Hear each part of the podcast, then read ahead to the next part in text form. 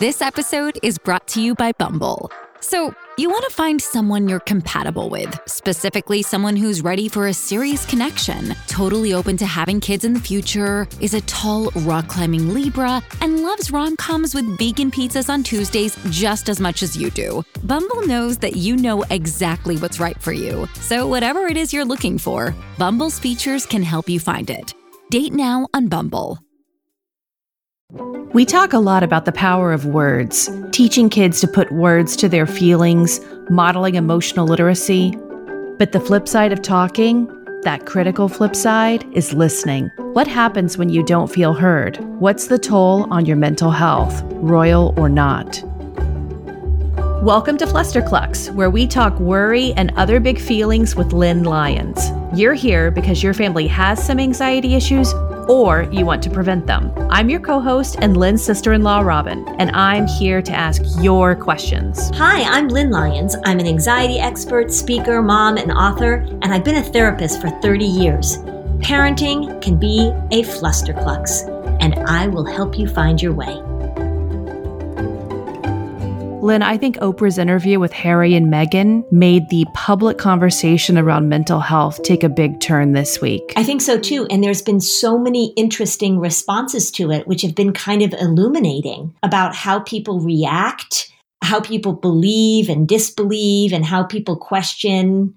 But it, it really is this interesting view of how mental health issues are discussed and how people are comfortable or uncomfortable with them all the different reactions. It's been pretty amazing. I was talking with my husband tonight at dinner, and when people in our culture, Americans, are always like, Hi, how are you? Hi, how are you? It's very American to say, Oh, I'm fine. Mm-hmm. It's just a statement. There's no meaning behind it. And that interview was, in fact, probably the most authentic, Hi, how are you? conversation that we're simply not used to having. If you were to talk to everyone in your life and have a really authentic and very open conversation. Hi, how are you?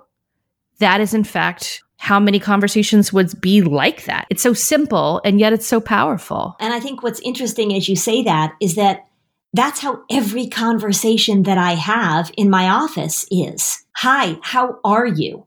That's how it starts. And they say, I'm really awful, or I need to tell you something, or I've been doing pretty well, or I'm exhausted, but it's behind the walls of a therapist's office. It's in secret. It's things that people are afraid to say out in the world. And boy, they said it out in the world, didn't they? And we watched the world react. Right. What would it be like if those conversations were not reserved for the privacy of a therapist's office? Right. But if we right. culturally accepted the ups and downs. Yeah. I think we give it good lip service. I think we'd like to pretend that we do that. But I think that based on the response to this, it's very clear how uncomfortable we are with it. Just so everybody knows, you and I had a conversation about this this afternoon. And it really is so much about listening. And it really got me thinking as I was watching that interview and I've listened to the responses to it that we are in a time where it really is important to think about the power of listening and so many people have had experiences that they have kept to themselves or that have been behind the walls of a therapist's office, which is a great place to have those conversations, by the way. It's just so important for us to pay attention. And you think that that listening, you mean listening with all family members, adults to adults, adults to children, say more. So, listening when somebody is telling you their story, that when teenagers right now are talking about what they're feeling, and there's not much we can do to solve the problem of the pandemic, although I, you know, I'll keep saying this. We're in the home stretch. We're, we're at mile 22. But when kids are talking about it, when your partner is talking to you about what they're feeling or what they're going through, there is so much amazing connection that happens when we listen to people's stories. This is something that I have to pay attention to because I am by professional design and reputation and is being able to get in there and problem solve. I'm very active as a therapist. I want to do things that help people change and fix and adapt. And sometimes amidst all that, it's not that that's bad, of course. but there is such a place for listening.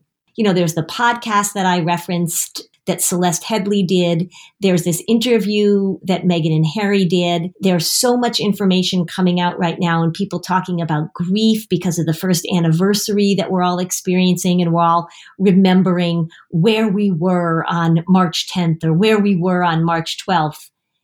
And this idea of being able to listen to what people are saying, to really hear their stories, I think is so valuable. And I think we need to talk about it. What you're saying is you don't see us listening. You don't see our families always listening well. So say more about that. So we're in an environment in which the comeback is the important part, the response. We're in an environment right now where it's all about debate and it's all about disagreement and it's all about saying things that challenge each other. And all of that again is, is really healthy when it's done well. But just sitting and listening to somebody, just hearing their story and acknowledging it without needing to step into this, yeah, I had the same experience, or me too, or that doesn't sound so bad, or well, why don't you try this? And again, I'm a therapist who consistently says, let's think about what we can do differently. But I just think there is, after all we've been through and all we're learning about mental health and all we're hearing in this very consistent drumbeat of growing panic, I think the idea that we just listen, I think really needs to be much more in the forefront of our minds then perhaps it's been for a really long time. There's just so much noise. What does good listening look like if you're a parent of a teenager? It means being empathic. It means saying things like, I really hear what you're saying. It means sometimes letting them say everything and not jumping in with advice or stories of your own or solutions. Sometimes it's just saying, I hear what you're saying. It's those very simple empathic statements that I think are so, so powerful and seem so simple and yet are so meaningful to people who want to be heard. Sometimes there is nothing you can do. I will tell you some of the most powerful experiences that I have had as a therapist, and I've had them as a human being too, because I can't separate one from the other, is when I've sat with people in tremendous pain and just listened and said nothing. In my profession, there's all these boundaries that we're supposed to put up and all these things that I was taught when I was in graduate school about what you're supposed to do and not supposed to do. And when somebody is in tremendous pain, when I'm sitting with somebody who is telling me the story of the death of somebody that they cherished, I don't need to do anything except to, to sit with them and hold their hand and sometimes cry with them. It's just a matter of how do we connect through listening? And I think that one of the things that happens when we jump into things and we offer solutions and we tell our own story and we let people know in all sorts of ways that their story makes us uncomfortable, it's a way of protecting ourselves and it's a way of lessening connection for sure. Mm-hmm. If you are a mom who's trying to keep your calendar organized, keep your family's appointments where they need to be, then I'll tell you, the Skylight calendar is a product that you ought to check out. You know how it is. Running a household can be pure chaos and it can be so stressful. This is why you need to check out the Skylight calendar. It is going to make your life easier, mom. It really is. The Skylight calendar is a smart touchscreen calendar and organizer for all your chores, groceries, to do lists and a great way to manage appointments to make sure they never overlap and they're never missed. It helps keep busy households on track so families can get time back for moments that really matter. The Skylight calendar is so easy to use and to set up. It's not going to frustrate you. You're going to be able to get it going within minutes. It syncs events from other family calendars, including Google, Apple, Outlook. You can add events directly using the touchscreen or with the free Skylight mobile app. Updates to linked calendars will automatically appear on the Skylight calendar at home. So, no more worrying that you guys are going to forget something, no more cluttered paper calendars. It shows all family events together in one spot. The events are color coded so you can easily see what everyone has going on each week. When the calendar's not in use, you can turn it into a digital picture frame. It's a 100% satisfaction guaranteed. If you don't love the Skylight calendar, you'll receive a full refund. They offer a 120 day money back guarantee and free returns. You can't beat it. I think the feature that I love most is the collaborative way we can all add to the grocery list. And then when I'm ready to place an online order, whether I'm at home or my office, I have that list and there's no more items that we forget. So, as a special time limited offer for our listeners, get 15% off your purchase of a Skylight calendar when you go to skylightcal.com slash flusterclux. That's S-K-Y-L-I-G-H-T-C-A-L dot com slash flusterclux. Mother's Day is coming right up, so order today to get 15% off your purchase at skylightcal.com slash flusterclux. Lumen is the world's first handheld metabolic coach. It's a device that measures your metabolism through your breath, and on the app, it lets you know if you are burning fat or carbs, and it gives you a tailored guidance to improve your nutrition, workouts, sleep, and even stress management. So, how Lumen works is that you breathe into the Lumen device first thing in the morning, and you'll know what's going on with your metabolism, whether you're burning mostly fat or carbs. And then Lumen gives you a personalized nutrition plan for that day based on your measurements. You can also breathe into it before and after workouts and meals, so you know exactly what's going on in your body in real time. And Lumen will give you tips to keep you on top of your health game. I love the extra data that I'm getting about my health right now because for many women of my age, as we are going through a long chapter of hormone changes, Lumen's helping me use my body's data to make the best choices. So, your metabolism is your body's engine. It's how your body turns the food you eat into the fuel that keeps you going. And because your metabolism is at the center of everything your body does, optimal metabolic health translates to a bunch of benefits, including easier weight management, improved energy levels, and better sleep, which is key. So, Lumen gives you recommendations to improve your metabolic health. So, what is metabolic flexibility and why should you care? Well, the key to metabolic health is something called metabolic flexibility. We love flexibility at Flusterclux, and that's where Lumen really shines. It refers to your body's ability to efficiently switch between using different fuel sources like carbs and fats. And there are preferred times to use each, and how well you can switch places you on the metabolic flexibility spectrum. So after getting to know you through your breath, Lumen gives you a metabolic flex score that you can track and improve upon. So if you want to take the next step in improving your health, go to lumen.me and use Fluster to get $100 off Lumen. That's L U M E N D O T M E. And use Fluster at checkout for $100 off. Thank you, Lumen, for sponsoring this episode. In the interview with Oprah and Meghan, and she discussed the nadir of her mental health while pregnant and being extremely isolated. And she was not really allowed to go and see her friends. Mm-hmm. And she got to that point. There's a huge parallel with the number of people who've been so isolated in a lockdown and why we've seen our teenagers, particularly, really suffer in their mental health by being in this forced sense of isolation. Mm-hmm if you're a parent who you think your teen is one of these teens, what do you do to encourage listening and encourage connection? So I think one of the things, you know, I'm a big fan of just sort of putting it out there.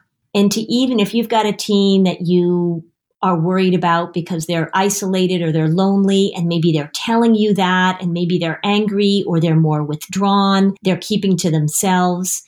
And I think that one of the things as a parent sometimes is that we feel like there needs to be a big, long conversation, that we need to have a talk in which something is resolved. I think it's really okay to say to kids, particularly teenagers, hey, you know, I've been hearing a lot recently about how important it is for parents to listen to what their teenagers are struggling with right now because there's not much we can do in this moment to fix all of the things that have gone down this year and all of the things you've missed and all of the things that you're missing. And I just want to let you know that I'm going to really pay attention to how I listen to you. And I want to let you know that I'm here to listen. And it doesn't mean that you have to sit and have a serious conversation with me. It doesn't mean that we have to have some face to face, momentous conversation. But I just want to let you know that if you want to talk to me, or if you want to talk to anybody else, I am really going to work on just listening to what you have to say because I think there's great value in me hearing what's going on inside of you. Even if I can't fix it, I want you to know that I will hear you. And then they may say, like, okay, thanks. Or they may say, you know, God, mom, please. But saying that out loud, I've said this before that one of the things that teenagers say over and over again is, even when I was brushing my parent off, they kept coming back in all sorts of ways, and I noticed. So to say out loud to your teenager, I just want to let you know that I'm going to listen, I think would be incredibly valuable. I work with a lot of families, obviously, where parents want to solve the problems. They want to fix it. People come to therapy because they want me to fix their kids. They want me to fix the problem. And I think it's okay to have that as a goal for sure, but let's just slow it down a little bit. Let's not jump over the listening and forget that that's such an important part of this process. When I sat with a mom whose child had died, there was nothing I could do. Nothing. The pain was unbearable. And I just sat with her in that pain. That's all I could do. And it was incredibly, incredibly difficult, but so, so important to just sit there and listen. People are talking about what a great interview that Oprah did, what a great interviewer she was. She did a lot of listening. She was asking questions, and those two people needed to tell their story because that was the theme that kept coming up over and over and over again is that no one was listening. I think that's an important message for us to pay attention to. Mm-hmm. I wish them well. I really do. I wish them well, and I hope that they're on a path of finding a life that's in a better balance for them. I think it's courageous to, to put yourself out there in that way. They made themselves incredibly vulnerable, and they didn't have to do that. Right. I think that with the timing of the pandemic and the impact of everyone's mental health, I think that there's something interesting happening where there will, in fact, be a much greater acceptance of talking about this mm-hmm. because I think everyone understands that a lot of people have struggled this past year. So the timing of this interview is part of the zeitgeist of us opening up about this a bit more. Well, and I think one of the things that struck me as she was talking is she said, now that so many people have been through this, they can relate to what it feels like because she felt trapped. She felt isolated. She felt like she couldn't get out. She couldn't connect with the people that she needed to talk to that would, would be her normal supports. And she said at one point, everybody now can relate to this because this is what we've all been through. So I was in lockdown.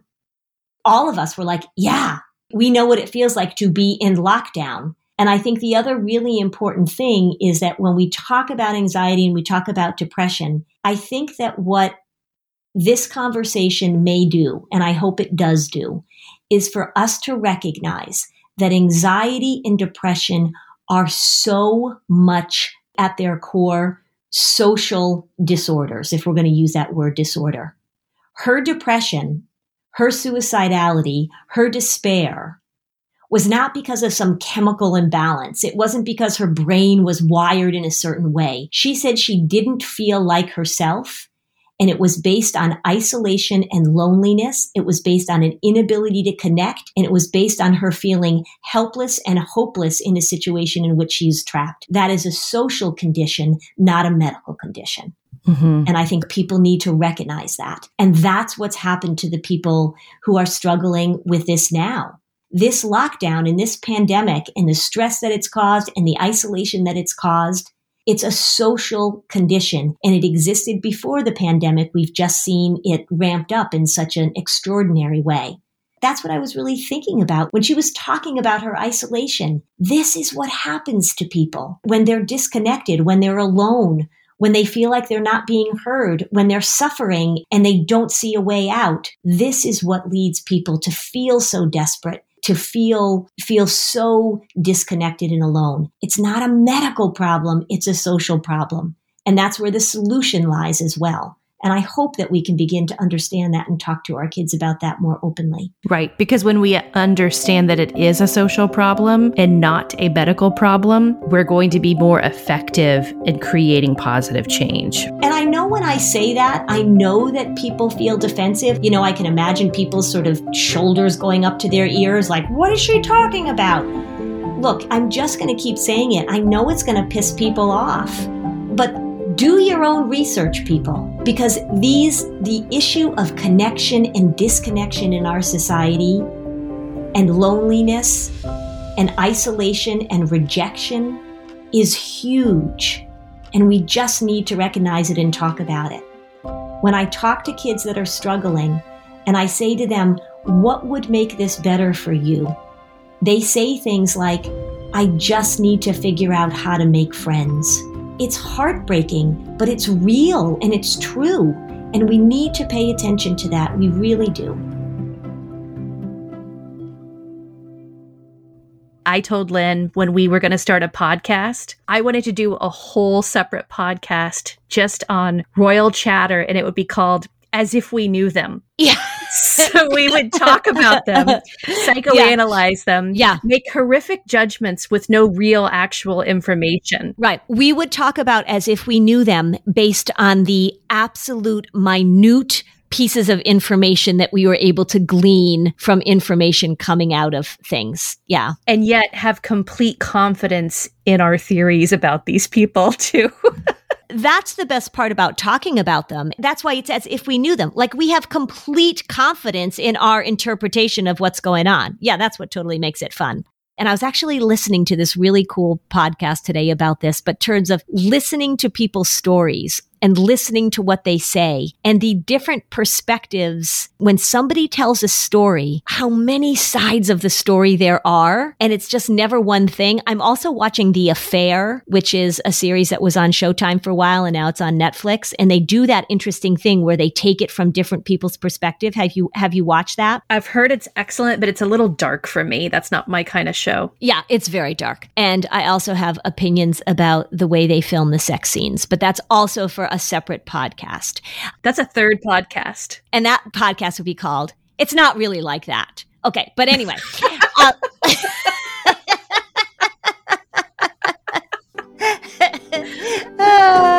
So join the Facebook group so that you can ask Lynn your question on an upcoming episode.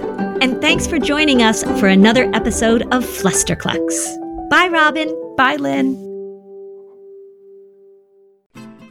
I'm Margaret. And I'm Amy. And together we host the podcast, What Fresh Hell Laughing in the Face of Motherhood. Margaret, I would say you're sort of a where are my keys kind of mom. Correct. Sometimes a where are my kids kind of mom. well, you're Amy more of a we were supposed to leave 35 seconds ago, mom. I mean, touche. In each episode of What Fresh Hell, we come at a topic from our usually completely opposite perspectives. I bring the research. And I bring kind of the gimlet eye. Like, is that research really going to work, people? And almost 10 million downloads later, we're still laughing. We also talk to experts in the parenting field, plus parents with stories we can all learn from. We make each other laugh, we challenge each other's assumptions, and we have what we think is the best parenting community on the internet. Check out What Fresh Hell Laughing in the Face of Motherhood wherever you listen to podcasts.